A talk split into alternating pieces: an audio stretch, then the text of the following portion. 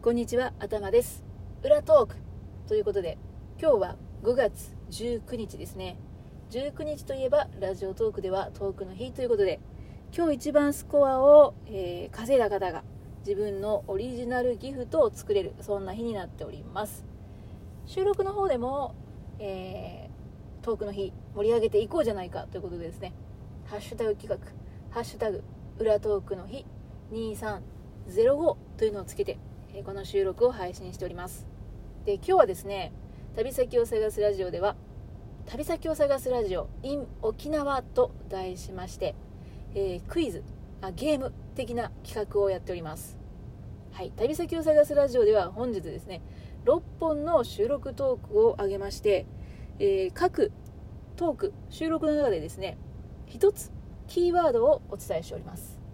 で、そのキーワードとなる文字を、えー集めて並べ替えると、ある言葉になりますので、それは何でしょうかっていうね、うん。えーまあ、ゲームですか？まあパズルみたいなことをやっているわけなんですけれども、はい、皆さん、え1本目、2本目、3本目、聞いていただけま、えー聞いていただけましたでしょうか？はい、ね、今回は4本目となっております。えーっとですね、さっき収録をしようと思ったら、えー収録のスタートボタンを押してなかったので、さっき喋ったことと今喋っていることが頭の中でごっちゃになっておりますが、この収録をしているのは5月8日ですね。今回は私、頭が5月の7日から10日にかけて、えー旅しました。沖縄のね、えーお話をしているわけなんですけども、これを収録しているのは5月、あ、8日じゃなかった。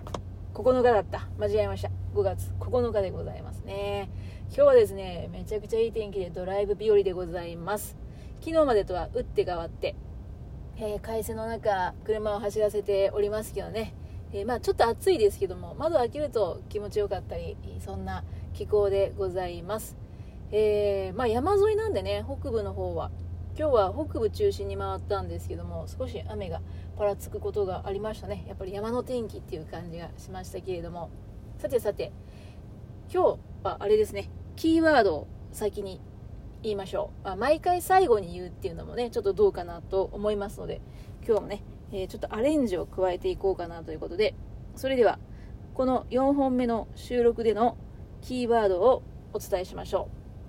う。はい、えーと、何だったっけ？何でしたったっけ？はい。えーと、どれだったっけな？ちょっと待ってくださいね。メモをしてるやつを今確認しております。はい。えー4本目のキーワードは、なですね。はい。今日私、ヤンバルクイナ見てきましたけども、ヤンバルクイナのなということで、今日のキーワードはなとなっております。さて、9月、あ、間違えました。間違えまくるな。5月9日、えー沖縄旅行3日目はですね、まあ、良好な天気のもと、車を走らせまして、沖縄の北部の観光してきました。実はですね、今回、えー北部にあるですね、やんばるの森っていうんですかね、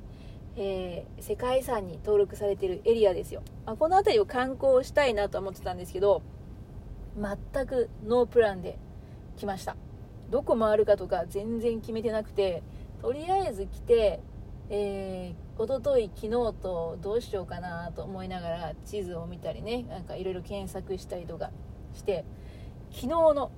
えー夜ね、まあこんな感じで回ろうかなっていうのをやっと決めました。はい。たまたまホテルで見かけてね、パンフレットがあって、それが今日一番最初に行ってきた場所なんですけども、やんばる国立公園大石林山ですねこのエリアが世界遺産には含まれているかっていうと多分含まれていないですね、えー北部のですね結構あの山深いところが世界遺産のエリアになりますので、えーなんだろうな車で回れるところっていうのはね、まあ、世界遺産のエリアではないと思います実際はね。ここにはですね何があるかなんですけどもね、えー石の林の山なんですけれども足元に刻まれたこの記憶ということでですね、えー古いところでは2億年前のなんだろう堆積したまあここ多分もともと沖縄ってあれですかサンゴの島なんでしょうか。2億5000万年前の古生代に海の中で形成された石灰岩が地殻変動によって地表に現れてできた、えー、まあ、そんな山なんですよそこをね、まあ、散策するっていうことでここ良かったですよすごくね、あの、トレッキングしやすいように、すごいちゃんとコースが整備されてました。で、バリアフリーコースなんていうのもね、用意されてまして、階段を登らずにですね、スロープだけで回れるコースなんかもあります。もちろん見れるところはもう限られてはいるんですけどもね、えー、それ以外に、祈願巨石コースっていうのと、美ら海展望台コースとかね、ガジュマル森林コースなんていうのがありまして私は今日も全部回ってきましたけれども。はい。えー、どれぐらいだろう。到着してからいろいろ回って割とゆっくり回ったりとかしましたね、えー、スマホで写真撮りまくっていたおかげでもう携帯の充電がだいぶなくなっておるんですけれども。えー、それも2時間ぐらいでしょうか？2時間。うんもうちょっとね早く回りたかったんですけどもね。だいぶ時間を使ってしまいましたが。えー、すごく良かったです。はい。ね、もしね、北部の方まで訪れることがあればね、ぜひ来ていただければと思いますけれども、えっ、ー、とね、まあ、中国か韓国かどっかの海外旅行の団体の、まあ、団体ってことじゃなかったですけどもね、えー、10人から20人ぐらいのツアーのコースにも入ってたみたいでね、えー、最近人気になってきてるんじゃないでしょうか。うん、すごく、あのー、面白いなって思いました。なかなかね、あの本州に住んでいる方は見ることがないようなそんな奇岩だったり森をね見れるんじゃないかなと思います。なんか久しぶりに森の中を歩いたなっていうそんな、えー、午前中を過ごしまして。えーとその後ですねと北部の、えーと、東の海岸沿いですかねを車で南下しまして、えー、次にですねヤンバルクイナ生態展示学習施設っていうところに行ってきました。ここにはですね、まあ、保護されたヤンバルクイナが1羽いるんですけれどもえー、っと見れました。可愛かったですね。ヤンバルクイナね。うん。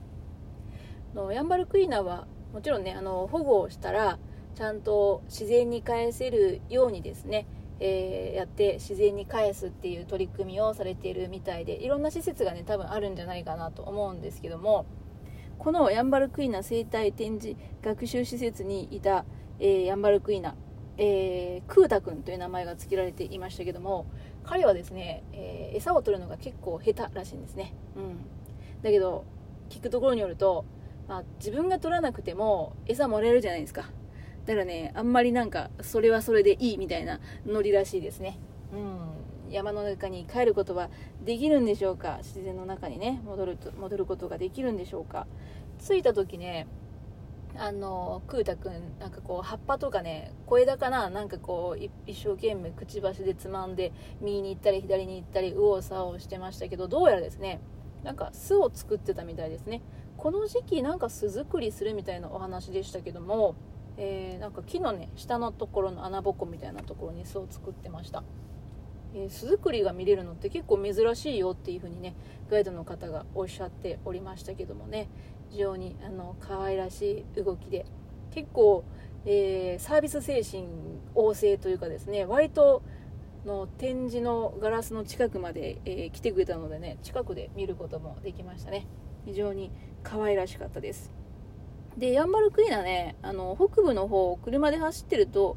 見れることもあるそうです。朝方、ね、スピードもね、まあ、ゆっくりゆっくり車を運転している方はね遭遇率が高いみたいなんですけども、まあ、この間までねゴールデンウィークでした、まあ、残念ながらやっぱりね、あのー、車の量も多かったんでしょうか。ゴールデンウィーク中は